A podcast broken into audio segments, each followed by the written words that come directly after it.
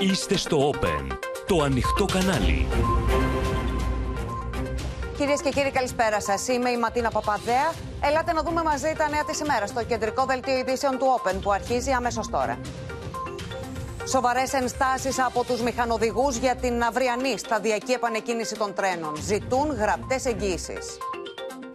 Στο κόκκινο η αντιπαράθεση, η κυβέρνηση ΣΥΡΙΖΑ για την τηλεδιοίκηση. Αλληλοκατηγορίες και αλληλοδιαψεύσεις. Θηλιά για τους δανειολήπτες στα επιτόκια. Ορατό ο κίνδυνος δημιουργίας νέων κόκκινων δανείων, λέει ο Σταϊκούρας. Μάχη στη Βουλή για το νερό. Σχέδιο ιδιωτικοποίησης καταγγέλει αντιπολίτευση. Θα παραμείνει δημόσιο αγαθό, απαντά η κυβέρνηση. Ποτάμι οργής στους δρόμους των γαλλικών πόλεων για το συνταξιοδοτικό. Πύριος νίκη Μακρόν στη Βουλή. Ρωσικούς πυράβλους στην Κρυμαία ανακοίνωσαν ότι κατέστρεψαν οι Ουκρανοί.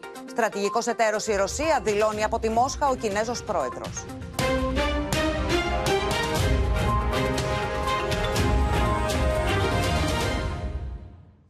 22 μέρες συμπληρώνονται κυρίες και κύριοι από την τραγωδία στα Τέμπη με 57 νεκρούς και τα τρένα ετοιμάζονται να μπουν από αύριο στις Ράγες με αλλαγές, περιορισμένα δρομολόγια αλλά και σοβαρές ενστάσεις σε θέματα ασφαλείας. Εργαζόμενοι στους σιδηρόδρομους και μηχανοδηγοί ζητούν εγγυήσεις για την επαναλειτουργία των τρένων. Αναδεικνύουν σημεία που χρήζουν άμεσης επίλυσης για την ασφαλή μετακίνηση των σύρμων, προειδοποιώντας πως σε διαφορετική περίπτωση τίθενται ένα αμφιβόλο ακόμα και δρομολόγια που έχουν προγραμματιστεί για αύριο. Όπως θα δείτε και στο ρεπορτάζ που ακολουθεί, τα προβλήματα σε αρκετά σημεία του δικτύου παραμένουν. Λίγες ώρες πριν τη σταδιακή επαναλειτουργία των σιδηροδρόμων, οι εργαζόμενοι ζητούν διαβεβαιώσεις για θέματα ασφαλείας προκειμένου να ξαναμπούν στα τρένα. Οι εργαζόμενοι στον ΟΣΕ δεν θα πάρουμε ευθύνη να λειτουργήσουμε κάτι το οποίο δεν είναι ασφαλές. Επαναλαμβανόμενες συσκέψεις είχαν από το πρωί υπεύθυνοι της Hellenic Train με την Πανελληνή Ομοσπονδία Σιδηροδρομικών και με τους μηχανοδηγούς. Με τους δεύτερους να ζητούν γραπτές εγγύησει για την επαναλειτουργία των δρομολογίων. Περιμένουμε να μας απαντήσει η Hellenic ε, να πάρει την εγκύκλα από τον ΟΣΕ όπως μας είπαν. Μόλις την έχουμε, ε, θα πάμε. Αδιαφορετικά, αν δεν δοθεί, προφανώς δεν θα πάμε. Δεν χρειάζεται να κάνουμε κινητοποίησεις. Οι μηχανοδηγοί ζητούν επάνδρωση σταθμών, ενδελεχείς ελέγχους σε γέφυρες και σύραγγες, φύλαξη των ισόπεδων διαβάσεων, καθώς και πλήρη καταγραφή των συνομιλιών ανάμεσα σε σταθμάρχες και μηχανοδηγούς. Νομίζω ότι για τη Φλόρινα, για τη γραμμή προς Φλόρινα και τη γραμμή προς Δράμα, προς Τριμώνα δηλαδή, θα δοθεί παράταση. Αυτή είναι η εντύπωση που έχουμε αποκομίσει. Και περιμένουμε γραπτή διαβεβαίωση του ΟΣΕ για τις επικοινωνίες μέσα στα τέμπη και ότι λειτουργούν αυτά που έχουμε ζητήσει για τέμπη και πλαταμόνα.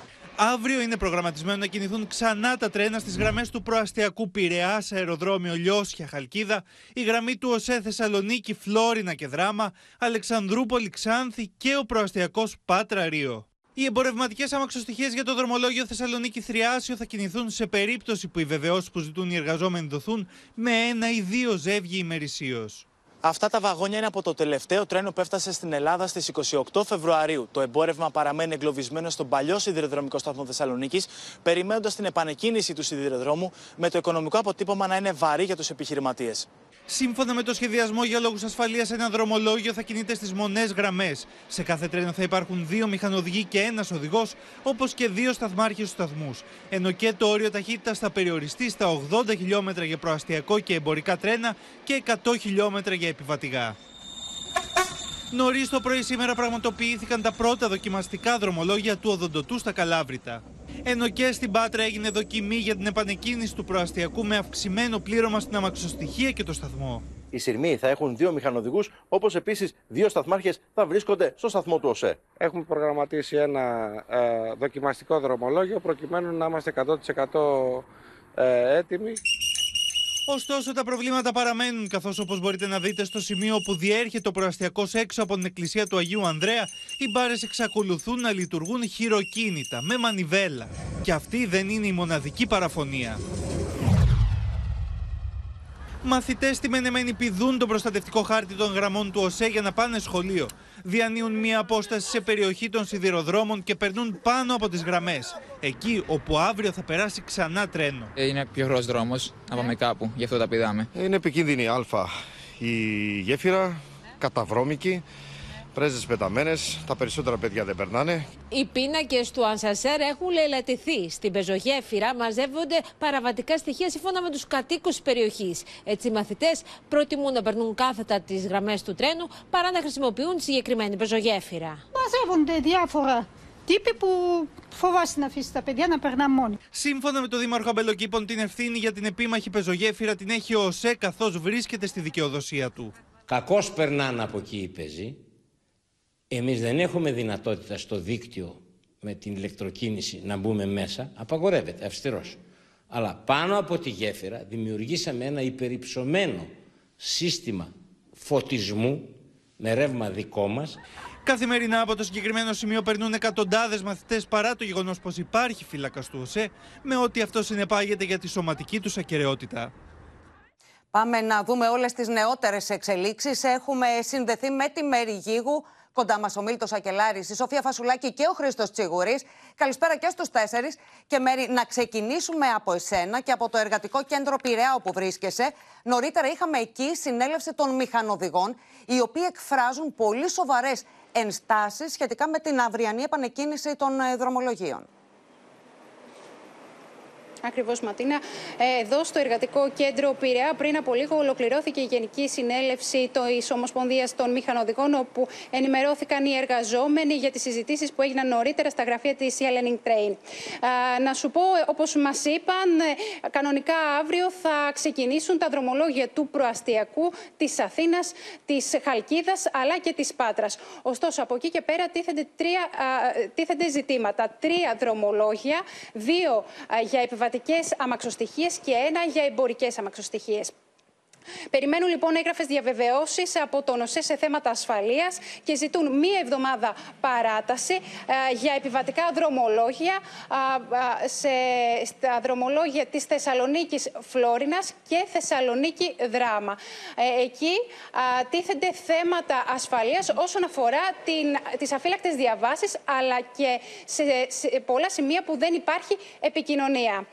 παράλληλα, περιμένουν απάντηση έγγραφες εγγύηση για τις σύραγγε Τόντεμπον και του Πλαταμόνα, όπου δεν είναι δυνατή η επικοινωνία μεταξύ σταθμού και σειρμού. Οι σύραγγε αυτές είναι στον άξονα Θριάσιο ή Δομένη. Είναι ουσιαστικά το δρομολόγιο Αθήνα-Θεσσαλονίκη για τις εμπορικές αμαξοστοιχίε, που και εκείνε είναι προγραμματισμένε να ξεκινήσουν αύριο. Μέχρι στιγμής ο ΣΕ δεν έχει δώσει κάποια απάντηση στην Hellenic Train και κατ' επέκταση στους ε, μηχανοδηγούς.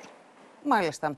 Μέρη, να σε ευχαριστήσουμε και ερχόμαστε, Μίλτο, τώρα σε σένα. Έχουμε λοιπόν επανεκκίνηση των τρένων. Προκύπτουν διάφορα ερωτήματα.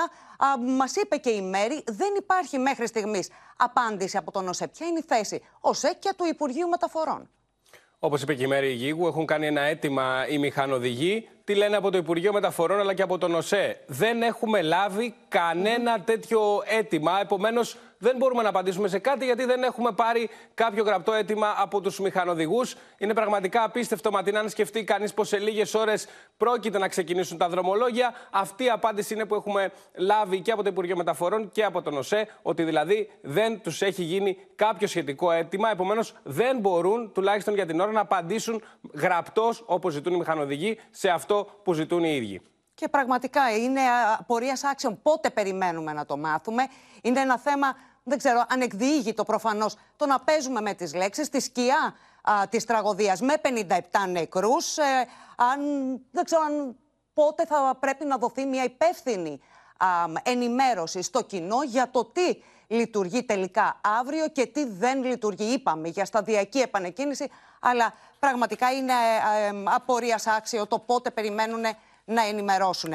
Τώρα, α, Μίλτο, ξεκινούν ή όχι τα τρένα αύριο στα σταθμαρχεία; Προφανώς θα τοποθετηθούν οι σταθμάρχες να εποπτεύουν, για τους ε, οποίους σταθμάρχες όμως η ίδια η ρυθμιστική αρχή σιδηροδρόμων είχε πει ότι είναι ανεκπαίδευτη και είχε αναφέρει μάλιστα έναν αριθμό 78 σταθμαρχών. Πώς πρόκειται λοιπόν να γίνει αυτό; Θυμόμαστε όλοι το πόρισμα της Ρυθμιστικής Αρχής Σιδηροδρόμων σχετικά με τους ε, σταθμάρχες. Ανέφερε τότε το πόρισμα την προηγούμενη Παρασκευή πως δεν έχουν εκπαιδευτεί σωστά και ζητούσε από τον ΟΣΕ να απομακρυνθούν, να μην είναι δηλαδή στην επανεκκίνηση των ε, δρομολογίων. Τι έχει γίνει έως τώρα, τι λένε πληροφορίες ε, του Open; Πριν από λίγο η Ρυθμιστική Αρχή Σιδηροδρόμων ζήτησε από τον ΟΣΕ γραπτός πίνακα με όλους όσοι πρόκειται αύριο να βρεθούν στα σταθμαρχεία, όχι μόνο δηλαδή τους μηχανοδηγούς, αλλά και τους σταθμάρχες, για να ελέγξει ε, τι ακριβώς έχει γίνει και αν θα συμπεριληφθούν τα συγκεκριμένα άτομα για τα οποία η ίδια η ρυθμιστική αρχή σιδηροδρόμων έχει πει πως δεν έχουν εκπαιδευτεί σωστά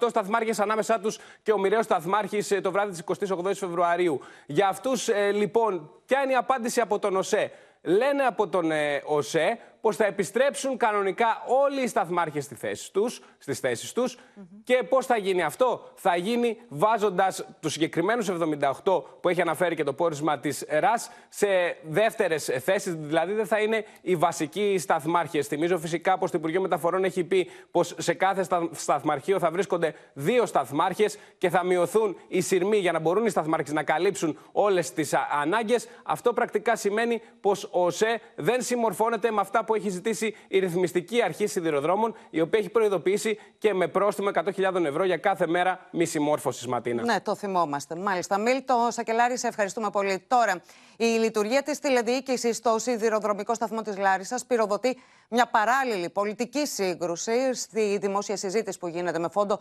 την τραγωδία στα Τέμπη. Η κυβέρνηση υποστηρίζει ότι το σύστημα λειτουργούσε και ήταν μοιραίοι οι χειρισμοί του σταθμάρχη. Ενώ η αντιπολίτευση δηλώνει ότι η τηλεδιοίκηση στη Λάρισα σταμάτησε το 2019 και έκτοτε δεν αποκαταστάθηκε. Σφοδρή είναι η σύγκρουση που διεξάγεται πλέον για το αν υπήρχε και λειτουργούσε στη Λάρισα σταθμός τηλεδιοίκησης. Είπαμε εμείς ότι υπάρχει ολοκληρωμένο σύστημα τηλεδιοίκησης. Δεν υπάρχει σύστημα τηλεδιοίκησης σε όλο το μήκος του σιδηροδρόμου. Θα είναι έτοιμο το Σεπτέμβριο. Όμως η κρίσιμη ερώτηση είναι, με αυτό που υπήρχε, με αυτό που υπήρχε, αν έκανε σωστά τη δουλειά του εκείνος που έπρεπε να την κάνει. Θα συνέβαινε το ατύχημα, ναι ή όχι. Χρειαζόταν η αυτοψία του κυρίου Τσίπρα για να παραδεχτούν πως λένε ψέματα εδώ και 20 μέρες. Και τώρα τόσο οι υπουργοί όσο και ο ΟΣΕ παίζουν με τις λέξεις, βαφτίζοντας τηλεδιοίκηση έναν τοπικό πίνακα σταθμάρχη. Η σύγκρουση για την τηλεδιοίκηση μπήκε στο επίκεντρο μετά την αυτοψία Τσίπρα στο κέντρο τηλεδιοίκησης Λάρισας, που σταμάτησε να λειτουργεί το 2019 καθώς ο πρόεδρος του ΣΥΡΙΖΑ ενημερώθηκε από συνταξιούχο σιδηροδρομικό που, όπως καταγγέλνει η Νέα Δημοκρατία, είναι μέλος του κόμματός του. Ο προπολούς συνταξιούχος υπάλληλος του ΟΣΕ που υποτίθεται ενημέρωνε τον κύριο Τσίπρα για την λειτουργία των συστημάτων σήμερα, παρότι συνταξιοδοτήθηκε το 2010, είναι κομματικός τέλεχο του ΣΥΡΙΖΑ όχι στη Λάρισα, αλλά στην Ξάνθη.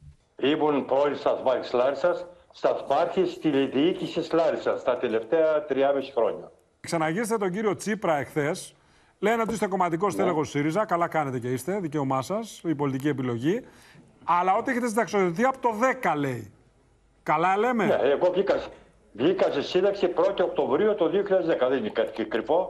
Μετά τον Αλέξη Τσίπρα έφτασε στη Λάρισα ο αρμόδιος υφυπουργός μεταφορών Μιχάλης Παπαδόπουλος για να δείξει ότι στο σταθμό της Λάρισας λειτουργεί σύστημα τηλεδιοίκησης. Ότι αυτός ο πίνακας, το τοπικό σύστημα τηλεδιοίκησης λειτουργεί οι απαντήσεις πάντως του σταθμάρχε στους δημοσιογράφους ήταν ότι μπροστά τους είχαν ένα πίνακα τοπικού ελέγχου και όχι τηλεδιοίκηση. Αυτό είναι τηλεδιοίκηση. Αυτό δεν είναι τηλεδιοίκηση. Είπαμε είναι τοπικός χειρισμός. Δεν είναι τηλεδιοίκηση. Δεν υπάρχει τηλεδιοίκηση αυτή τη στιγμή. Εδώ είναι τοπικός χειρισμός. Το μοιραίο βράδυ υπήρχε τηλεδιοίκηση. Υπάρχει ο τοπικός χειρισμός. Τηλεδιοίκηση. Αυτό είναι. Ο τοπικός χειρισμός. Δεν είναι τηλεδιοίκηση. Είναι τοπικός χειρισμός, είπαμε. Οι απαντήσεις του Σταθμάρχη έφεραν σε προφανή αμηχανία τον Υφυπουργό που ζήτησε από άλλο σιδηροδρομικό να διακόψει το Σταθμάρχη. Σε αυτό που επισκευάζεται. Σε αυτό που επισκευάζεται, όχι εδώ. Τέλος. Εντάξει. Νομίζω ότι τα καλύψαμε όλα. Τι άλλο πρέπει να συμβεί, πόσες ακόμη αποδείξεις, έγγραφα και μαρτυρίες χρειάζονται για να σταματήσει η κυβέρνηση να λέει ψέματα και να προσβάλλει τη μνήμη των 57 ανθρώπων που χάθηκαν τόσο άδικα, ως εδώ; Είναι ένα επιτελικό κράτου του θράσους και της συγκάλυψης. Μόνη του προτεραιότητα είναι να μην αντιμετωπίσει τις ευθύνες της η σημερινή κυβέρνηση. Η σύγκρουση είναι σφοδρή, καθώς κυβερνητικά στελέχη επιχειρούν να απαντήσουν στην κριτική της αξιωματικής αντιπολίτευσης με αναφορές σε γεγονότα της προηγούμενης διακυβέρνησης, όπως η φωνική πυρκαγιά στο μάτι. Βγάλε ανακοίνωση ο κύριο Φίλης για τον Ανδρέα Ξανθό που έβλεπε το μάτι ως ευκαιρία. Το θέατρο τελείωσε τώρα. Πάμε λίγο εδώ στο Τσίπρα. Πάμε εδώ στο Μία Τσίπρα. φράση μόνο τώρα. Όχι, όχι, δεν έχω το λόγο εγώ, με διακόπτω. Μα ποιο λόγο έχεις εσύ; Συνέχεια μιλάς. Συνέχεια μιλάς.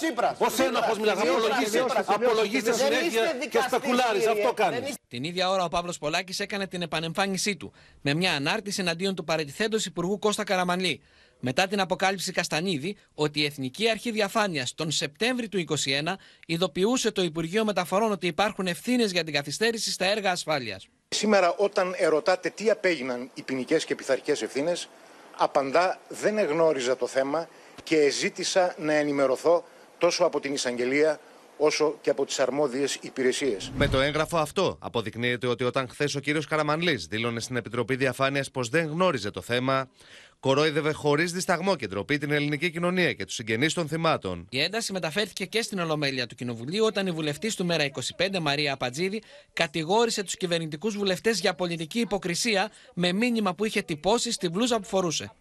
Κάντε μια θυσία για τον ελληνικό λαό. Φύγετε από τη Βουλή. Προκηρύξτε εκλογές. Φοράει μια μπλούζα στην οποία γράφει 57 νεκροί, 156 υποκριτές.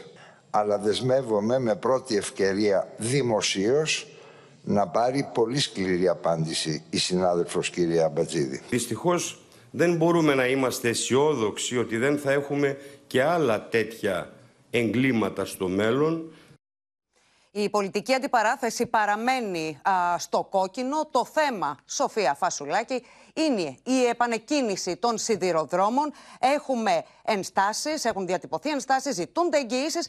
Πώς το βλέπει η κυβέρνηση, τι λέει η κυβέρνηση; Ματίνα, στην κυβέρνηση υποστηρίζουν ότι έχουν γίνει τα δύνατα δυνατά από τον ε, Υπουργό Μεταφορών, τον ε, κύριο Γεραπετρίτη, προκειμένου να έρθει σε συνεννόηση και επαφή με τους ε, εργαζόμενους, τόσο τους μηχανοδηγούς, τους σταθμάρχες, την διοίκηση του ΟΣΕ, αλλά και την Hellenic Train, ώστε σιγά σιγά και με ασφάλεια να ξεκινήσει ο σιδηρόδρομος. Το πρώτο βήμα γίνεται με τον προαστιακό.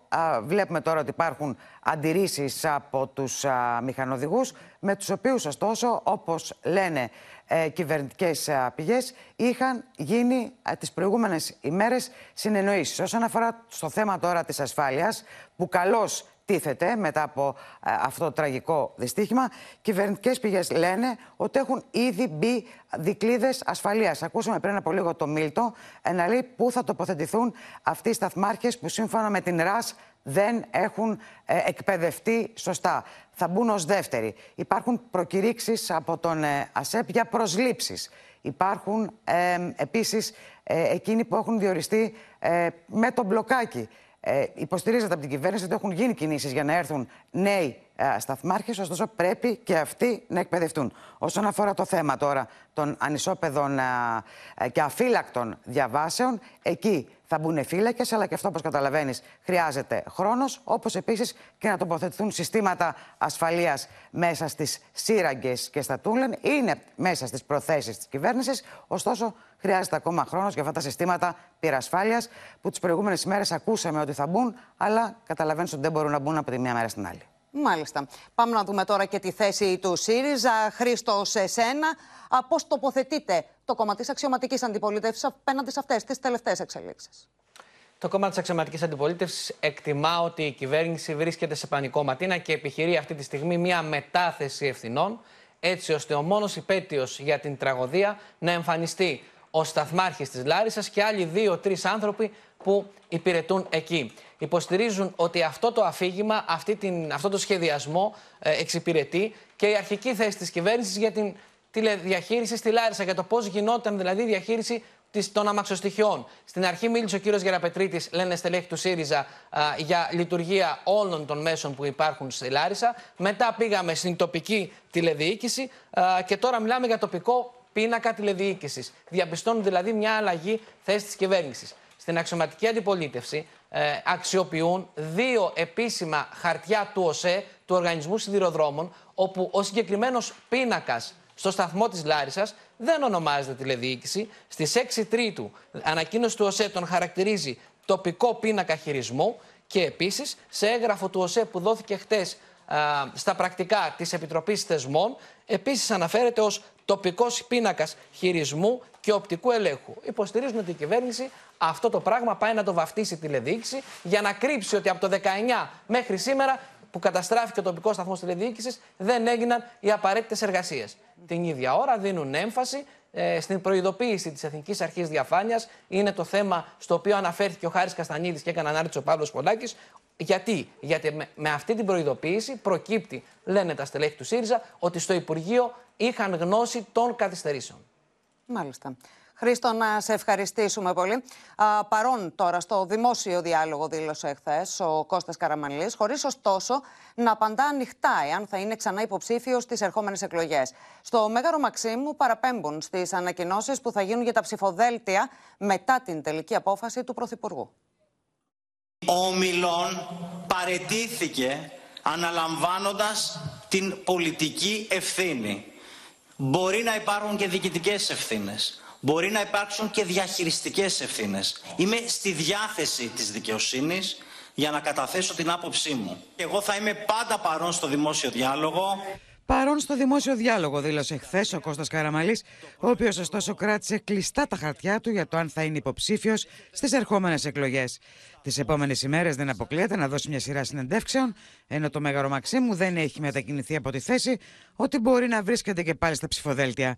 Η σφραγίδα θα μπει ωστόσο με την ανακοίνωση των ψηφοδελτίων και την απόφαση του Πρωθυπουργού. Προφανώς και εγκαίρως με την ανακοίνωση των ψηφοδελτίων στην ώρα του το Είναι ζήτημα αυτό θα ανοιχτό το απαντηθεί. θέμα, κύριε Υπουργέ, ακόμα; Εντάξει, δεν ε, έχουμε τοποθετηθεί, δεν έχουμε κάτι παραπάνω να πούμε. Ο κ. Καραμαλής ανέλαβε την ευθύνη του και παρετήθηκε από υπουργός. Όλα τα ζητήματα είναι άλλης φύσης ε, θέμα. Ο πρώην Υπουργός πάντως στη χθεσινή του τοποθέτηση υποστήριξε ότι δεν έχει εξάρτηση από τις κυβερνητικές καρέκλες και πως παρετούμενος ανέλαβε τη δική του ευθύνη. Την ώρα του πένθους οφείλουμε σεβασμό και σιωπή. Γι' αυτό και σιώπησα. Ούτε είχα, ούτε έχω κάποια εξάρτηση από κυβερνητική θέση. Στο κυβερνητικό στρατόπεδο, πολλοί υπουργοί έχουν εκφραστεί υπέρ της εκ νέου υποψηφιότητας του Κώστα Καραμαλή.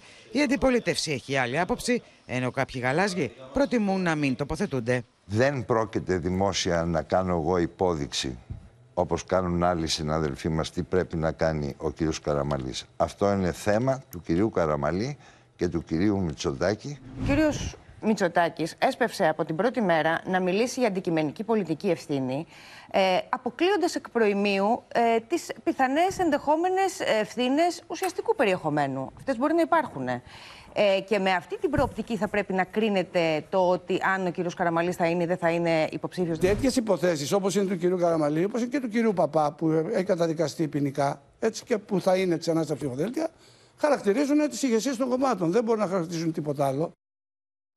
Πάμε λοιπόν ξανά στη Σοφία Φασουλάκη. Η Σοφία είδαμε τον ε, παρετηθέντα Υπουργό Μεταφορών να κρατά κλειστά τα χαρτιά του για το θέμα της υποψηφιότητας, για το τι θα κάνει, αν θα είναι υποψήφιος ή όχι.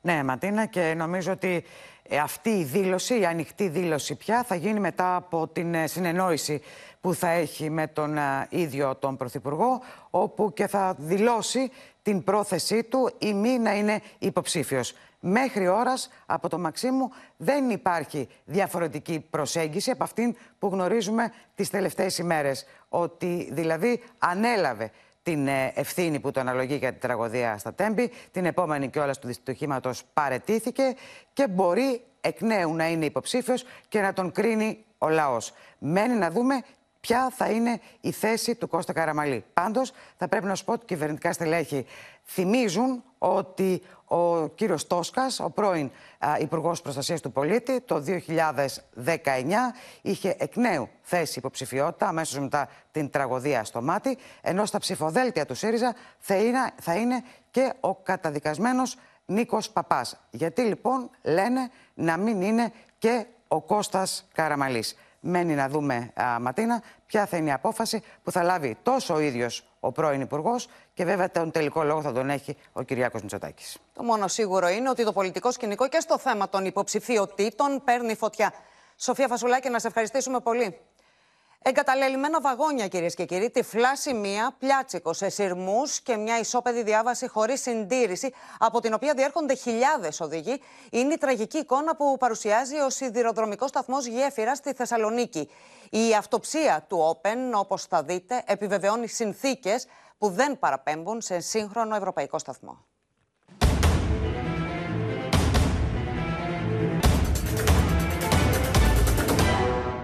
Εικόνες ντροπής και εγκατάλειψης στο σταθμό Γέφυρα λίγο έξω από τη Θεσσαλονίκη. Ο βασικός σιδηροδρομικός άξονας, ο οποίος συνδέει τη χώρα μας με το εξωτερικό, έχει βρεθεί πολλές φορές στο στόχαστρο της μαφίας του Χαλκού. Η κάμερα του Open πραγματοποίησε αυτοψία στο χώρο, καταγράφοντας αποκαλυπτικές εικόνες. Οι δράστες με ειδικά εργαλεία αφαίρεσαν τις βίδες από το καπάκι από χαλκό από τουλάχιστον 10 σειρμού στη σειρά, αφήνοντας ανέγκυχτα μόλις ελάχιστα βαγόνια. Εκλοπές γίνονται, έρχονται ταξιδιδών οι, οι επιτίδοι που έχουν, παίρνουν τα σιδέρια και φεύγουν. Φορτώ και φεύγουν. Ποιος θα τις ελέγξει, αφού δεν, δεν υπάρχει νέα φύλακα, τίποτα. Κανείς. Η σταδιακή επαναλειτουργία της σιδηροδρομικής γραμμή που διεκόπη μετά το δυστύχημα στα Τέμπη θα βρει το σταθμό γέφυρα χωρίς φωτεινούς σηματοδότες. Ένα σταθμός που δεν έχει καμία απολύτω σχέση με σύγχρονο σιδηρόδρομο. Όπως μπορείτε να δείτε, υπάρχουν φωτεινοί σηματοδότες σε απόσταση μόλις μερικών εκατοντάδων μέτρων, οι οποίοι δεν λειτουργούν. Όλα αυτή, εδώ, αυτή τη σαβούρα μας τη φορτώσαν μέσα στη μούρη μας. Που εδώ θα γινόταν η γέφυρα εμπορορευματικός σταθμός. Αυτό μας υποσχόταν και μας λέγανε.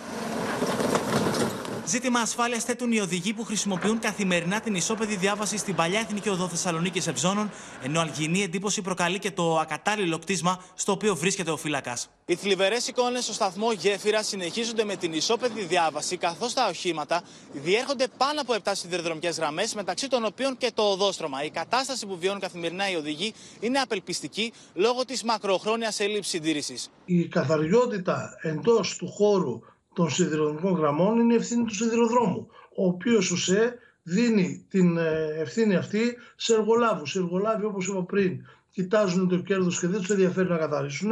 Οι τοπικές αρχές με επιστολή τους τον περασμένο Αύγουστο ζήτησαν από ΓΕΟΣΕ, ΟΣΕ και ΕΡΓΟΣΕ την άμεση παρέμβαση για την αναβάθμιση του σταθμού.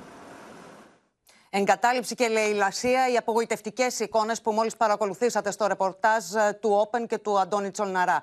Τώρα, συνάντηση με την Ευρωπαϊκή Επιτροπή στις Βρυξέλλες είχε ο Γιώργος Γεραπετρίτης για το θέμα του ελληνικού σιδηροδρόμου στη σκιά της τραγωδίας. Έχουμε ήδη συνδεθεί με τη Μαρία Αρώνη που θα μας ενημερώσει. Μαρία. Ναι, Ματίνα, ο Υπουργός Μεταφορών, ο κύριος Γεραπετρίπτης, είχε συνάντηση σήμερα στην Ευρωπαϊκή Επιτροπή με θέμα να ενημερώσει για το τραγικό δυστύχημα στα Τέμπη, αλλά και να διερευνήσει η Ελλάδα με την Ευρωπαϊκή Επιτροπή ε, πώς μπορούν να συνεργαστούν για το θέμα των σιδηροδρόμων. Και είναι πολλά τα θέματα. Ε, λοιπόν, το πρώτο που μας είπε ο κύριος Γεραπετρίτη μετά από αυτές τις συναντήσεις είναι ότι συμφωνήθηκε η τεχνική βοήθεια από την Ευρωπαϊκή Επιτροπή για τον εξυγχρονισμό των σιδηροδρόμων. Να πούμε ότι συναντήθηκε με την ε, Επίτροπο Συνοχής και Μεταρρυθμίσεων, την κυρία Φερέρια, με την Επίτροπο Μεταφορών, αλλά και με το Διευθυντή του Γραφείου της ε, Προέδρου της Ευρωπαϊκής Επιτροπής. Αυτό που ε, συμφώνησαν λοιπόν είναι ότι η Ελλάδα και η Ευρωπαϊκή Επιτροπή θα έχουν μια διαρκή συνεργασία σε ό,τι αφορά και τη διερεύνηση του δυστυχήματος στα Τέμπη, αλλά και την παρακολούθηση των έργων για τους σιδηροδρόμους. Και συγκεκριμένα ο κύριος Γεραπετρίτης ανέφερε ότι θα υπάρχει διαρκή συνεργασία με την Επιτροπή σε ό,τι αφορά την παρακολούθηση των έργων ηλεκτρονικής αναβάθμισης της ασφάλειας των σιδηροδρόμων, το ERTMS, που συμπεριλαμβάνει και τη σηματοδότηση και την τηλεδιοίκηση. Μάλιστα, ο κ. Γεραπετρίτης είπε ότι μέχρι το τέλος Σεπτεμβρίου 2023 πρέπει να έχουν ολοκληρωθεί οι συμβάσεις και για τη σηματοδότηση και καθολική τηλεδιοίκηση στον κύριο άξονα Αθήνα-Θεσσαλονίκη. Εξέφρασε δε την ελπίδα ότι μέχρι τότε θα έχει ολοκληρωθεί και το σύστημα αυτόματης πέδησης. Όλα αυτά που εκμηδενίζουν ε, την πιθανότητα ανθρώπινου λάθους. Τώρα, σε ό,τι αφορά τη διερεύνηση του δυστυχήματος, η Ελλάδα ε, σε κάθε περίπτωση θα ζητήσει και επίσημα την ε, βοήθεια του Ευρωπαϊκού Οργανισμού Σιδηροδρόμων και της Ευρωπαϊκής Επιτροπής να εμπλεκεί ενεργά στη διερεύνηση του δυστυχήματος. Την επόμενη εβδομάδα θα φτάσουν τεχνικά κλιμάκια της Ευρωπαϊκής Επιτροπής στην Αθήνα. Μάλιστα. Ματίνα. Μαρία Αρώνη, σε ευχαριστούμε πολύ. Σε ένα άλλο πολύ σημαντικό θέμα της επικαιρότητας, εν μέσω σφοδρών αντιδράσεων, ψηφίζεται στη Βουλή το νομοσχέδιο που προβλέπει υπαγωγή των εταιριών ίδρυυση στη Ρυθμιστική Αρχή Ενέργειας, με την αντιπολίτευση να καταγγέλει ιδιωτικοποίηση του νερού, ζητώντας την απόσυρσή του. Η κυβέρνηση διαβεβαιώνει ότι δεν υπάρχει πρόθεση ιδιωτικοποίησης και πως η αρχή στοχεύει στη διαφάνεια και λογοδοσία. Δεν υπάρχει καμία διάθεση ιδιωτικοποίησης του νερού. Το νερό είναι και θα παραμείνει δημόσιο αγαθό. Δεν καθησύχασαν τα κόμματα οι διαβεβαιώσεις του αρμόδιου Υπουργού ότι το νερό θα παραμείνει υπό δημόσιο έλεγχο, καθώς ίσο η αντιπολίτευση επιμένει στην απόσυρση του νομοσχεδίου. Ένα νομοσχέδιο που έχει ως στόχο την εκποίηση της δημόσιας περιουσίας και τη διάλυση ενός δημόσιου αγαθού. Φωτιά στην αντιπαράθεση βάζει ρύθμιση με την οποία οι εταιρείες ίδρυυση υπάγονται πλέον στη Ρυθμιστική Αρχή Ενέργειας, που μετονομάζεται σε Ρυθμιστική Αρχή Αποβλήτων Ενέργειας και Υδάτων και σύμφωνα με την αντιπολίτευση ανοίγει κερκόπορτα στην ιδιωτικοποίηση του νερού και σε αυξήσεις στα τιμολόγια. Νομίζω ότι μας κοροϊδεύετε. Αφαιρείτε την αρμοδιότητα από το κράτος και το μόνο εγγυητή της παροχής του μέγιστου κοινωνικού αγαθού Καμπανάκι για τη ρύθμιση χτυπά και το Συμβούλιο της Επικρατείας, καθώς νομολογία του απαγορεύει να περάσει ο άμεσος έλεγχος των υδάτων σε ανεξάρτητη αρχή, ενώ προβληματικά σημεία βλέπει στα επίμαχα άρθρα και η Επιστημονική Υπηρεσία της Βουλής. Απαιτούμε την απόσυρση του νομοσχεδίου, καμιά διακοπή νερό, νερού στα λαϊκά νοικοκυριά, κατάργηση των ενεργολάβων. Όπου έχει ιδιωτικοποιηθεί το νερό, είχαμε τριπλωσιασμό της τιμής του. Έρχεται αυτή η κυβέρνηση να κάνει το νερό από αγαθό εμπορικό προϊόν. Θα δημιουργήσουν δύο εταιρείες.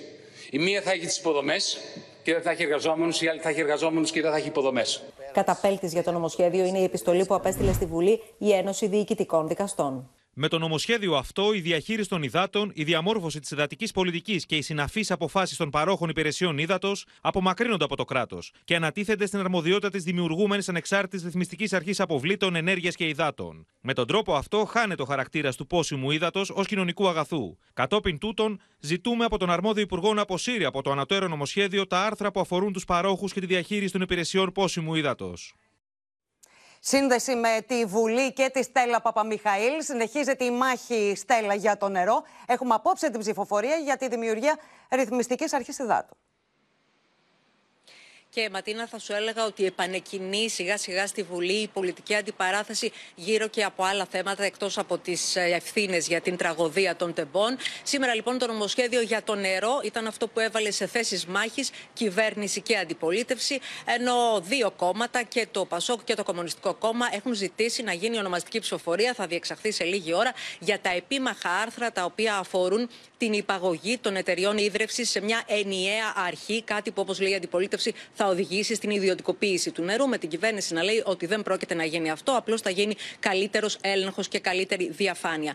Τώρα, να σας πω ότι είχαμε και μία κόντρα πριν από λίγο μεταξύ του Ευκλήδη Τσακαλώτου και του Γιώργου Γαμυρά, του Υφυπουργού Περιβάλλοντος, με τον κοινοβουλευτικό εκπρόσωπο του ΣΥΡΙΖΑ, τον κύριο Τσακαλώτο, να κατηγορεί την κυβέρνηση για πολιτική σαλαμοποίησης και για ιδιωτικοποίησης, ότι δηλαδή κόβει φέτε-φέτε, όπως λέει, τα σημικά και εν προκειμένου το αγαθό του νερού και τον κύριο ε, Αμυρά να ρωτά τον κύριο Τσακαλώτο ποιος ήταν αυτός ο οποίος έβαλε την ΕΙΔΑΠ στο υπερταμείο. Μάλιστα. Σε αυτή την κόντρα, αυτή η κόντρα μάλλον διανθίστηκε και με πυραντέλο, Ματίνα. Μπορούμε να παρακολουθήσουμε ένα στιγμιότυπο από την πολιτική κόντρα Τσακαλώτου Αμυρά. Η στρατηγική σας λέγεται στη βιβλιογραφία η πολιτική του σαλαμιού. Ο κόσμος θεωρεί ότι το νερό είναι κοινό αγαθό ένα αγαθό που έχουμε όλοι μαζί, δεν το ιδιωτικοποιούμε κατευθείαν, αλλά σιγά σιγά με σαλάμι, στρατηγική σαλαμιού, κόβουμε αυτή τη φέτα, κάνουμε αυτό και, και ελπίζοντας ότι χωρίς να το καταλάβει ο κόσμος θα έχουμε και άλλο ένα ιδιωτικό ε, προϊόν. Είσαστε ή δεν είσαστε μια νεοφιλελεύθερη κυβέρνηση; Είσαστε ή δεν είσαστε ότι πιστεύετε στο κέρδος και στο ανταγωνισμό; Α μας διευκρινίσει ο κύριος Σαγαλώτο επί των ημερών του είναι έκπληξη ποια σημικά της χώρας βάλατε στο υπερταμείο; Ποια; Ελάτε. Με το υπερταμείο κορώνα, νομίζω Σας παρακαλώ. στο κεφάλι σας, Γιατί εσείς, πρέπει τώρα, εσείς μια χαρά επαξίως, πάμε. εσείς επαξίως αποκτάτε το ρόλο του νεοφιλελεύθερου. Του μασκαρεμένου νεοφιλελεύθερου. Μόνο ένας πυραντέλο θα μπορούσε να το μετατρέψει αυτή τη συζήτηση σε θεατρικό έργο. Όταν αναφέρεστε στον Πυραντέλο, να κάνετε μια διάκριση και να αναφέρεστε στην ύστερη θεατρική του ε, παραγωγή. Διότι ως γνωστόν ο Πυραντέλος στην πρώιμη με το έργο «Οι γέροι και οι νέοι» έκλεινε το μάτι στην άνοδο του φασισμού τότε. Και γι' αυτό είχε επικριθεί πάρα πολύ διεθνώς και στην Ευρώπη. Άρα λοιπόν, όταν μιλάτε για Πυραντέλο, να κάνετε τη διάκριση για να μην σας πάρουν και εσάς τα βόλια.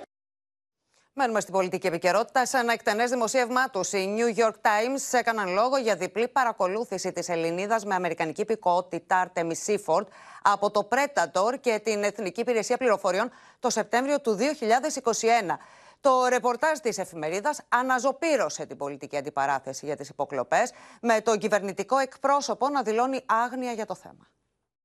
Νέο γύρο πολιτική αντιπαράθεσης για τις υποκλοπές προκαλεί δημοσίευμα των New York Times, σύμφωνα με το οποίο η πρώην μάνατζερ πολιτικής κυβερνοασφάλειας του Facebook και μέλος του Ευρωπαϊκού Κέντρου του Αμερικανικού Think Tank Atlantic Council, Artemis Seaford, βρέθηκε στο στόχαστρο του παρανομού λογισμικού Predator αλλά και της Εθνικής Υπηρεσίας Πληροφοριών. Η ταυτόχρονη υποκλοπή του τηλεφώνου του στόχου από την Εθνική Υπηρεσία Πληροφοριών και ο τρόπος με τον οποίο παραβιάστηκε υποδηλώνουν ότι η υπηρεσία κατασκοπίας και όποιος εμφύτευσε το spyware, γνωστό ως Predator, δούλευαν χέρι-χέρι. Στο εκτενές ρεπορτάζ της η εφημερίδα επισημαίνει ότι το κινητό της Artemis Seaford παγιδεύτηκε μέσω μολυσμένου μηνύματος, το οποίο κατήγγειλε πως έλαβε στο κινητό της τηλέφωνο από την εφαρμογή του εμβόλιο.gov. Η Artemis Seaford το Σεπτέμβριο του 2021 έκλεισε ραντεβού για την αναμνηστική δόση κατά του κορονοϊού μέσω της επίσημης ελληνικής πλατφόρμας. Μετά από λίγο έλαβε αυτοματοποιημένο μήνυμα επιβεβαίωσης του ραντεβού της. Ωστόσο, πέντε ώρες αργότερα δέχτηκε ακόμη ένα μήνυμα, το οποίο σύμφωνα με τους New York Times ζητούσε από την Ελληνοαμερικανίδα να πατήσει ένα σύνδεσμο, ο οποίος αποδείχθηκε πως ήταν μολυσμένος από την εταιρεία Predator. Η Ελληνίδα με αμερικανική υπηκότητα, όταν είδε το όνομά της σε λίστα στόχων παράνομου λογισμικού σε ελληνικά μέσα μαζικής ενημέρωσης, πήγε το τηλέφωνό της στο The Citizen Lab στο Πανεπιστήμιο του Τορόντο, όπου διαπιστώθηκε σύμφωνα με τους New York Times ότι είχε παραβιαστεί από το Predator. Στη συνέχεια κατέθεσε έτοιμα στην ΑΔΑΕ, ζητώντας να μάθει αν η ΑΕΠ είχε υποκλέψει το τηλέφωνό της. Τα θύματα των παράνομων παρακολουθήσεων έχουν ηθικό δικαίωμα να μάθουν την αλήθεια και να βρουν το δίκιο τους. Όχι να είναι αντιμέτωποι μόνο με την αποσιώπηση και απαξίωση του προβλήματος από τη μία πλευρά και την πολιτική εκμετάλλευσή του από την άλλη. Όχι, δεν γνωρίζω τίποτα. Δεν μου φαίνεται να έχουν κάποια βάση. Έντονη ήταν η αντίδραση της αντιπολίτευσης, με τον ΣΥΡΙΖΑ και το ΠΑΣΟΚ Κινάλ να ζητούν απαντήσεις από την κυβέρνηση. Η Αμερικανική εφημερίδα επιβεβαιώνει ότι η ΑΕΠ και Predator λειτουργούσαν σε πλήρη συνεργασία για το ίδιο κέντρο, δηλαδή το Μέγαρο Μαξίμου. Το δημοσίευμα του New York Times για την ταυτόχρονη παρακολούθηση στελέχους της Meta Facebook στην Ελλάδα μέσω του Predator και από την ΑΕΠ ξυλώνει το κυβερνητικό αφήγημα ότι οι ελληνικές υπηρεσίες πληροφοριών δεν σχετίζονται με το παράνομο λογισμικό. Να αποφύγει τις πρόσφατες εικόνες που είδαμε με τα επεισόδια στο κέντρο της Αθήνας, επιχειρεί το Υπουργείο Προστασίας του Πολίτη και είδαμε σήμερα Μίνα Καραμίτρου ότι ο Τάκης Θοδωρικάκος ζήτησε να υπάρχει αποκλειστικά υπεύθυνος από την πολιτική ηγεσία για την εφαρμογή αυτού του σχεδιασμού της ελληνικής αστυνομίας. Και εγώ καταλαβαίνω και υπόλογος, ε, Ματίνα, για το πώς θα εφαρμόζεται επιχειρησιακά τη σχέδια η ελληνική αστυνομία.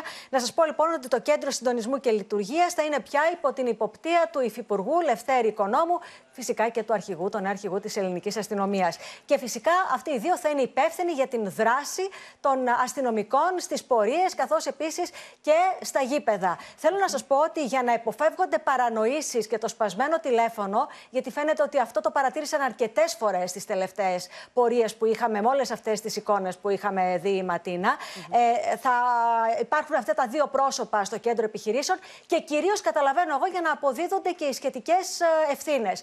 Όμως θέλω να σας πω ότι σύμφωνα με πληροφορίες μας φαίνεται ότι θα έχουμε και ένα δεύτερο γύρο Ματίνα ανακατατάξεων προσώπων ε, πολύ ε, νευραλγικών υπηρεσιών στην ελληνική αστυνομία. Και σύμφωνα με πληροφορίες του Όπεν θα μετακινηθούν πρόσωπα τα οποία ήταν πολύ κοντά στον τέο αρχηγό ε, της ελληνικής αστυνομίας, τον Κώτα, Κώστα Ασκούμα, ο οποίος καρατομήθηκε πριν από μερικές ε, ημέρες. Άτομα λοιπόν τα οποία ήταν, θεωρείται το δεξί του χέρι ε, και ήταν μαζί του σε όλη τη θητεία του όταν ήταν αρχηγός της ελληνικής αστυνομίας. Φαίνεται ότι να αλλάζουν υπηρεσίες και μάλιστα να παροπλίζονται. Αυτό σε πρώτη φάση και νομίζω ότι θα υπάρχει και συνέχεια. Μάλιστα. Συγκρατώ μήνα αυτό που είπες, ότι ο κύριος Λευτέρης Οικονόμου θα είναι υπεύθυνος αλλά και υπόλογος. Να σε ευχαριστήσουμε πολύ. Στο πεδίο των Ελληνοτουρκικών, ικανοποιημένη είναι η Αθήνα από τη συμφωνία Δένδια Τσαβούσογλου για αλληλοϊποστήριξη Ελλάδα-Τουρκία στις εκατέρωθεν υποψηφιότητες σε διεθνείς οργανισμούς. Για μια νέα σελίδα στις ελληνοτουρκικές σχέσεις. Έκανε λόγο ο Νίκος Δένδιας, τονίζοντας παράλληλα πως η Ελλάδα παραμένει πιστή στις κόκκινες γραμμές. Επί 20 μέρες και σε καθεστώς απόλυτης μυστικότητας συζητούσαν Αθήνα και Άγκυρα τη συμφωνία για αλληλοστήριξη των υποψηφιωτήτων Ελλάδας και Τουρκίας σε διεθνείς οργανισμούς, την οποία ανακοίνωσαν Δένδιας και Τσαβούσογλου στις Βρυξέλλες. Στη συνάντησή του με τον Τσαβούσογλου αναφέρθηκε ο Νίκος Δένδιας, μιλώντας σε Αμερικανούς φοιτητές που βρέθηκαν στην Ελλάδα. With Turkey, we had many difficulties in the past. Uh, but after the earthquakes in Turkey, we're living in a totally different reality. Just yesterday, I had the opportunity to meet my Turkish counterpart, Mevlut Çavuşoğlu, in Brussels, and we agreed on Turkey supporting Greece in its bid for seat, a non-permanent seat in the United Nations Security Council. Για μια νέα σελίδα στις ελληνοτουρκικές σχέσεις μιλάνε για τα τουρκικά μέσα ενημέρωσης με αναφορές και στην πρόσφατη επίσκεψη Ζαβούσογλου στην Αίγυπτο. Malum e, Mısır'a yapılan bir ziyaret var. Yunanistan'la Türkiye arasındaki ilişkilerin yeni dönemde şekillenmesi öngörülüyor. Dendiyas Çavuşoğlu görüşmesi o açıdan önemli olacak. Αύριο, ο Υφυπουργός Εξωτερικών Κώστας Φραγκογιάννης θα έχει συνομιλίες στην Άγκυρα που θα επικεντρωθούν στη θετική ατζέντα για θέματα που αφορούν τον οικονομικό και εμπορικό τομέα. Διπλωματική κινητικότητα όμως έχουμε και στις ελληνοαλβανικές σχέσεις, καθώς ο Πρωθυπουργός της Αλβανίας, Σεντιράμα, βρέθηκε στην Αθήνα, όπου στις συναντήσεις του τόσο με τον Πρωθυπουργό όσο και με την Πρόεδρο της Δημοκρατίας, διαβεβαίωσε ότι οι διαβουλεύσεις για τη σύνταξη νομοσχετικού για τον καθορισμό ΑΟΣ θα προχωρήσουν περνώντας σε οικονομικό περιβάλλον με αυξήσεις στις δόσεις των δανείων τους, που ξεπερνούν ακόμη και το 100% βρίσκονται αντιμέτωποι δανειολήπτες, κυρίως όσοι έχουν λάβει δάνεια τα τελευταία χρόνια. Οι συνεχείς αυξήσεις επιτοκίων είναι πλέον θηλιά στο λαιμό των καταναλωτών, με τις τράπεζες να περιμένουν μέχρι και 1,4 δις νέα κόκκινα δάνεια φέτος.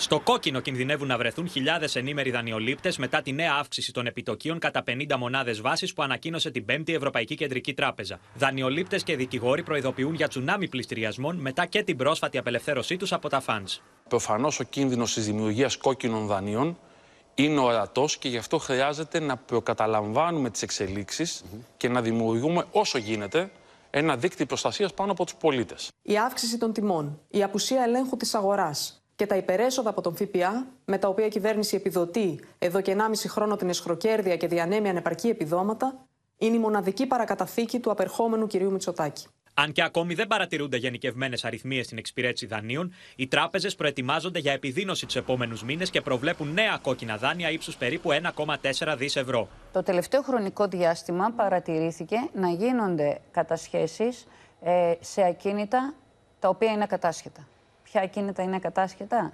Οι εργατικές κατοικίες του ΕΚ.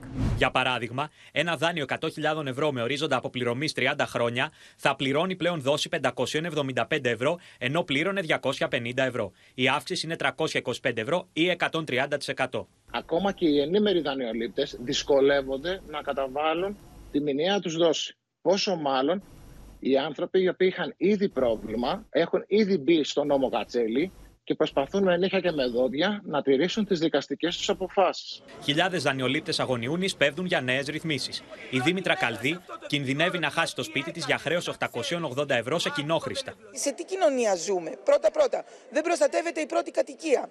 Βασικότατο, το σπίτι μου ήταν στον νόμο Κατσέλη και κατάφεραν να το πληστηριάσουν για 400-800 ευρώ χρέος. Παρά την τραπεζική κρίση σε Αμερική και Ελβετία, οι αναλυτές εκτιμούν ότι οι αυξήσεις των επιτοκίων πιθανότατα θα συνεχιστούν το Μάιο και τον Ιούλιο. Και σε αυτές τις συνθήκες, όλοι αναρωτιούνται τι θα γίνει από τώρα και στο εξής. Με τις αυξήσεις των επιτοκίων, είναι κοντά μας ο Στέφανος Σίσκο για να μας βοηθήσει περισσότερο. Στέφανε. Αύριο Ματίνα έχουμε το πρώτο κρίσιμο ραντεβού για το τι θα γίνει από εδώ και πέρα με τις αυξήσεις των επιτοκίων από τις κεντρικές τράπεζες. Γιατί αύριο συνεδριάζει η Ομοσπονδιακή Τράπεζα των Ηνωμένων Πολιτειών, η οποία πριν την τραπεζική κρίση ήταν δεδομένο ότι θα προχωρούσε σε μια νέα μεγάλη αύξηση κατά 50 μονάδες βάσης. Προς το παρόν φαίνεται η κρίση να έχει περιοριστεί στις δύο τράπεζες που κατέρευσαν το, το τελευταίο διάστημα, η Silicon Valley Bank και η Signature. Ωστόσο, υπάρχουν πολλές περιφερειακές τράπεζες στις ΗΠΑ, οι οποίες υποφέρουν από τις αυξήσεις των επιτοκίων και μπορεί να είναι τα επόμενα θύματα. Σε αυτές τις τράπεζες, μάλιστα, είναι το 1 τρίτο των αποταμιεύσεων των Αμερικανών πολιτών. Μιλάμε για πάρα πολύ μεγάλα μεγέθη. Οπότε θα δούμε αύριο την Ομοσπονδιακή Τράπεζα των Ηνωμένων Πολιτειών να παγώνει ενδεχομένως προς το παρόν την αύξηση των επιτοκίων, συμπαρασύροντας και την Ευρωπαϊκή Κεντρική Τράπεζα, ή τουλάχιστον να κατεβάζει ταχύτητα και να προχωράει σε μια μικρότερη αύξηση κατά 25 μονάδες βάσης. Τώρα για το τι θα κάνει η Ευρωπαϊκή ε, Κεντρική Τράπεζα δεν υπάρχει καμία καθοδήγηση μέχρι στιγμής. Και εδώ ήταν δεδομένο ότι πριν τραπεζική κρίση θα είχαμε δύο μικρότερες αυξήσεις επιτοκίων κατά 25 μονάδες βάσης. Η Κριστίν Λαγκάρντ πάντως, τόσο μετά την τελευταία συνεδρίαση της Ευρωπαϊκής Κεντρικής Τράπεζας, όσο και χθες σε δηλώσεις της, παρέμεινε σφίγγα για το τι θα κάνει από εδώ και πέρα, λέγοντας ότι θα δούμε εκείνη τη στιγμή, το Μάιο δηλαδή, στην επόμενη συνεδρίαση της Ευρωπαϊκής Κεντρικής Τράπεζας, πώς θα είναι το τραπεζικό σύστημα και σε τι επίπεδα θα είναι ο πληθωρισμός. Εσαύριον τα σπουδαία. Λοιπόν, Στέφανα, να σε ευχαριστήσουμε πολύ. Στη Γαλλία τώρα με πλειοψηφία μόλις 9 βουλευτών απορρίφθηκε η πρόταση μομφής κατά της γαλλικής κυβέρνησης. Με την πύριο νίκη Μακρόν όμως τίποτα δεν έχει τελειώσει. Τα συνδικάτα κήρυξαν νέα γενική απεργία για την Πέμπτη και οι πολίτες συνεχίζουν να διαδηλώνουν την ώρα που το Ελιζέ διαμηνεί ότι δεν θα υπάρξει ανασχηματισμό ούτε δημοψήφισμα. Η Γαλλία φλέγεται ξανά. Χιλιάδες πολίτες κατεβαίνουν στους δρόμους των μεγάλων πόλεων κατά της κυβέρνησης Μακρόν.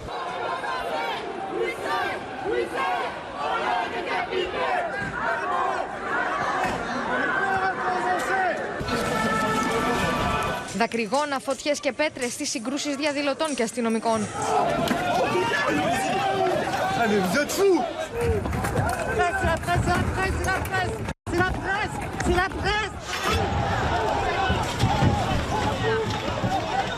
Εργαζόμενοι στο γαλλικό σιδηρόδρομο δεν διστάζουν να διαδηλώσουν στις γραμμές των τρένων. On a un gouvernement totalement illégitime et bien évidemment qu'il faut continuer à maintenir la pression. D'abord parce Λίγο νωρίτερα η Εθνοσυνέλευση καταψήφισε πρόταση μομφής κατά του Μακρόν, με προβάδισμα όμως μόλις 9 ψήφων, σε μια συζήτηση ηλεκτρισμένη και έντονη. Στον απόϊχο της ενεργοποίησης του άρθρου 49.3 για να περάσει το νομοσχέδιο για τις συντάξεις, χωρίς να ψηφιστεί στη Βουλή. Rejeter ce compromis, ce serait financer nos retraites par la dette et fragiliser dangereusement notre système par répartition. Η κυβέρνηση γλίτωσε προσωρινά, αλλά σοβαρά τραυματισμένη. Ο Εμμανουέλ Μακρόν βλέπει τα ποσοστά του να βουλιάζουν και τη δημοτικότητά του στον Αδύρ. Με τα γαλλικά μέσα να σχολιάζουν ότι είναι η χειρότερη κρίση του Προέδρου από την εξέγερση των κίτρινων γυλαίκων το 2019. Erreur de moment de faire une réforme des retraites lorsqu'il y a de l'inflation, une guerre en Ukraine, des préoccupations.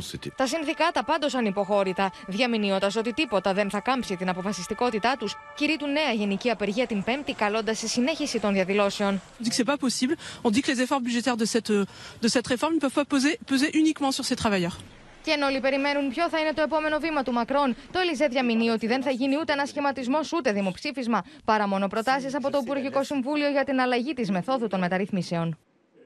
Στο μέτωπο του πολέμου, με τους δεσμούς Ρωσία-Κίνα να ισχυροποιούνται, ο Βλαντιμίρ Πούτιν υποδέχθηκε με κάθε επισημότητα τον Κινέζο ομόλογό του στο Κρεμλίνο. Ρώσος πρόεδρος και Σι Τζιπίνγκ συνομίλησαν τόσο για το ειρηνευτικό σχέδιο του Πεκίνου, όσο και για την περαιτέρω οικονομική συνεργασία των δύο χωρών. Στο μεταξύ επίσκεψη στο Κίεβο πραγματοποιεί ο Ιάπωνας πρωθυπουργός, ο οποίος βρέθηκε στην Πούχα.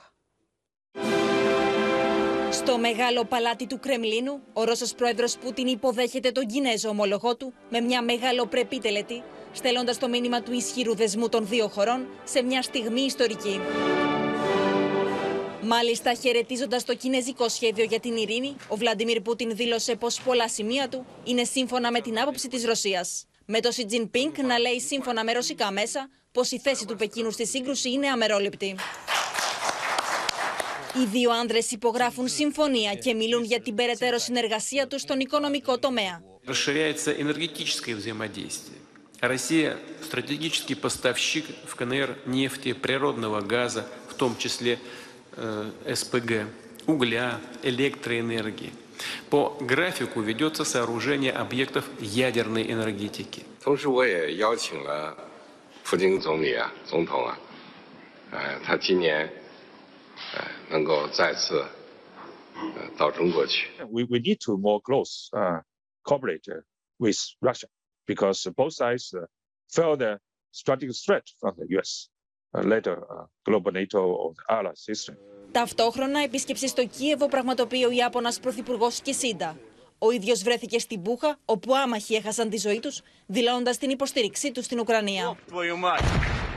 Ενώ εκρήξεις συντάραξαν τη νύχτα την πόλη Τζανκόη στα βόρεια της Κρυμαίας.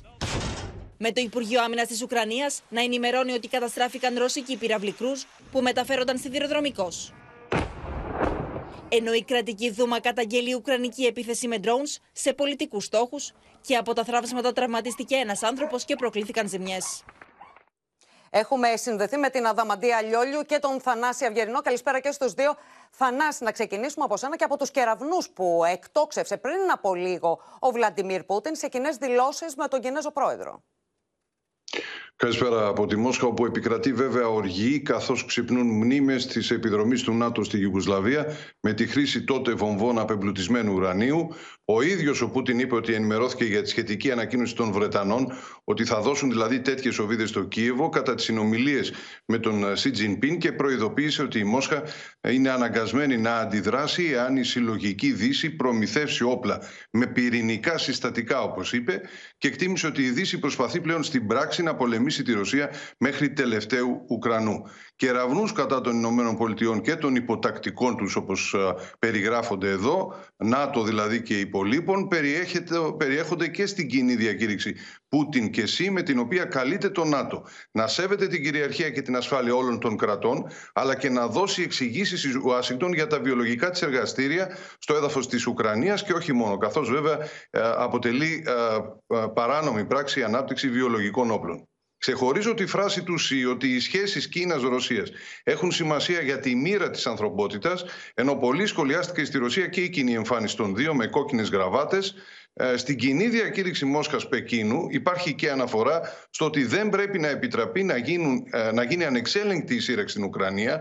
Ξεχωρίζει και η διατύπωση του Πούτιν ότι πολλές προτάσεις της Κίνας μπορούν να είναι η βάση της διευθέτησης στο Ουκρανικό. Ωστόσο βέβαια η Μόσχα επιμένει και το ανακοίνωσε ότι η Δύση δεν επιτρέπει ουσιαστικά στο Κίεβο να προχωρήσει αυτή τη στιγμή σε συνομιλίες. Τελευταίο, αλλά όχι λιγότερο σημαντικό, η συνεχιζόμενη δημόσια αμφισβήτηση του δολαρίου, ιδίως από τον Πούτιν, ο οποίος χαιρέτησε τη συναλλαγή σε κινέζικο νόμισμα ακόμη και με τρίτες χώρες, ενώ τα δύο τρίτα των διμερών συναλλαγών με την Κίνα γίνονται πλέον σε εθνικά νομίσματα, χωρίς δηλαδή τη μεσολάβηση δολάριου. Θανάσης, σε ευχαριστούμε πολύ. Έρχομαι αδαματία σε εσένα για να δούμε την αντίδραση της Ουκρανίας για τη συνάντηση Πούτιν-Σι και την ειρηνευτική πρόταση που κομίζει η Κίνα. Και η πρώτη αντίδραση, Ματίνα, έρχεται από το δεξί χέρι του Ζελένσκι, τον Μιχαήλο Ποντόλια, ο οποίος αναφερόμενος στη συνάντηση των δύο ανδρών, όπως επίσης και στην διεξοδική συζήτησή τους για το ενευτικό σχέδιο, αλλά και σε αυτό που πριν από λίγο είπε ο Θανάσης Αυγερινό για τα οικονομικά και το νόμισμα, είπε ότι ακόμη και αν η Ρωσία υιοθετήσει το κινέζικο νόμισμα, τότε δεν μπορεί να εξαγοράσει ούτε την νίκη, ούτε να επιβάλλει ένα ειρηνευτικό σχέδιο με τους δικούς της όρους, ούτε να εξαφανίσει όλα τα νομικά και οικονομικά προβλήματα που έχει προκαλέσει στην Ουκρανία από την αρχή του συγκεκριμένου πολέμου. Άλλωστε, Ματίνα, είναι πάγια η θέση της Ουκρανίας ότι το τέλος του πολέμου και η ειρήνη θα έρθει με την αποχώρηση των ρωσικών στρατευμάτων από τη χώρα και την αποκατάσταση της εδαφική ακαιρεότητας. Και στο ίδιο μήκος κύματος φαίνεται πως είναι και η θέση της Αμερικής με τις δηλώσεις που έχουμε από την πλευρά των Ηνωμένων Πολιτειών. Άλλωστε, ανακοινώθηκε και νέα βοήθεια προς την Ουκρανία από την Αμερική, ενώ σύμφωνα πληροφορίες από το CNN που επικαλείται πηγές από το Πεντάγωνο, πρόκειται να δώσει συστήματα Patriot νωρίτερα στην Ουκρανία από το προβλεπόμενο, καθώς έχουν εκπαιδευτεί οι Ουκρανοί. Και κλείνοντας, να πούμε ναι. ότι και κάποιοι αναλυτές βλέπουν ε, αυτή την συνάντηση ότι ο Πούτιν βλέπει στον ε, Κινέζο ομόλογο του μια σανίδα σωτηρίας στο οικονομικό κομμάτι. Αδαματία, να σε ευχαριστήσουμε πολύ. Μένοντας, κυρίες και κύριοι, στη διεθνή επικαιρότητα, σοκαρισμένη παραμένει η Γερμανία από την άγρια δολοφονία μιας 12χρονη. Παγίδα θανάτου της έστησαν δύο συμμαθήτριέ της που τη μαχαίρωσαν 32 φορές. Η δολοφονία της 12χρονη Λουίζα στη Γερμανία από τις φίλες της έχει συγκλονίσει τη χώρα. Οι φίλες της την μαχαίρωσαν συνολικά 32 φορές με αιχμηρό αντικείμενο το οποίο ακόμα δεν έχει εντοπιστεί. Nach dem Ergebnis der Ermittlungen müssen wir nach derzeitigem Stand jedenfalls davon ausgehen, dass die Tat von zwei Kindern begangen worden ist. Aus dem Bekanntenkreis des Opfers. Η μικρή Λουίζε εντοπίστηκε νεκρή πριν από περίπου μία εβδομάδα σε δασόδη περιοχή κοντά στην κολονία. Η 12χρονη είχε εξαφανιστεί μετά από ραντεβού που είχε δώσει με τις φίλες της, ούτως ώστε να παίξουν. Στην πραγματικότητα όμως, αυτό ήταν ένα πρόσχημα το οποίο χρησιμοποίησαν οι συνομιλικές της, ούτως ώστε να παρασύρουν το άτυχο κορίτσι σε μια παγίδα θανάτου. Aufgrund des kindlichen Alters der mutmaßlichen Täterinnen ähm, gehen wir von Strafunmündigkeit aus. Es ist ein Fall, der ist natürlich erschütternd. Es ist uns allen klar, dass Οι γερμανικέ αρχέ κάνουν λόγο για δύο πιθανά σενάρια τη δολοφονία. Πρώτον, το ότι υπήρχε αντισυλία και δεύτερον, το ότι η Λουίζε είχε μιλήσει για τον εκφοβισμό που δεχόταν από τις έφηβες και θέλησαν με αυτόν τον τρόπο να την τιμωρήσουν επειδή σκόπευε να τις μαρτυρήσει. Πίσω στα δικά μας, νέα υπόθεση μαστροπίας ερευνά η αστυνομία με θύμα ένα 14χρονο κορίτσι που φιλοξενείται σε δομή ανηλίκων στη Νέα Σμύρνη. Πάμε στο Γιάννης Γιάκα που θα μας πει περισσότερα, Γιάννη. Ματίνα, το κουβάρι τη συγκεκριμένη υπόθεση άρχισε να ξετυλίγεται όταν η κοινωνική λειτουργός της συγκεκριμένης δομής παρατήρησε ότι η 14χρονη είχε φύγει από τη δομή φιλοξενίας για δεύτερη φορά μέσα σε δύο ημέρες. Ενώ πρέπει να πούμε ότι η κοινωνική λειτουργός έμαθε, σύμφωνα με τις πληροφορίες που έχουμε από άλλη φιλοξενούμενη της δομής, πως 14χρονη εδώ και καιρό είχε επαφές με έναν 30χρονο με το όνομα Ταχύρο, ο οποίος και την εξέδιδε. Πρέπει να πούμε ότι η, η κοινωνική λειτουργός προσπάθησε να επικοινωνήσει με 14χρονη, όπου της ανέφερε ότι βρισκόταν σε ένα ξενοδοχείο το βράδυ της Κυριακής μαζί με άλλους τρεις άνδρες που σύμφωνα με τα στοιχεία της δικογραφίας την βίαζαν. Όλα λοιπόν ε, η αντίστροφη μέτρηση ξεκίνησε όταν η αδερφή της 14χρονη πήρε το κινητό της και έκλεισε ραντεβού με τους δύο από τους τρεις ε, συλληφθέντες. Βέβαια, κλήθηκε η αστυνομία στο σταθμό του μετρό της Αγίας Μαρίνας. Εκεί συνελήφθησαν λοιπόν ένας 24χρονο, ένας 25χρονο και 29χρονο. Πρέπει να πούμε ότι έχει ασκηθεί σε βάρος δίωξη σε βαθμό κακουργήματος. Ενώ πριν από λίγα λεπτά και κλείνουμε με αυτό Ματίνα, ναι. η 14χρονη επέστρεψε στη δομή φιλοξενίας. Θα εξεταστεί από ιατροδικαστή και ανακρίτρια θα ορίσει το πότε θα καταθέσει. Μάλιστα. Γιάννης Γιάκας, σε ευχαριστούμε πολύ. Και στο σημείο αυτό ολοκληρώθηκε το κεντρικό δελτίο ειδήσεων. Μείνετε στο Open. Αμέσως μετά ακολουθεί η καθημερινή σειρά «Η δική μας οικογένεια». Κυρίες και κύριοι, από όλους εμάς, καλό βράδυ.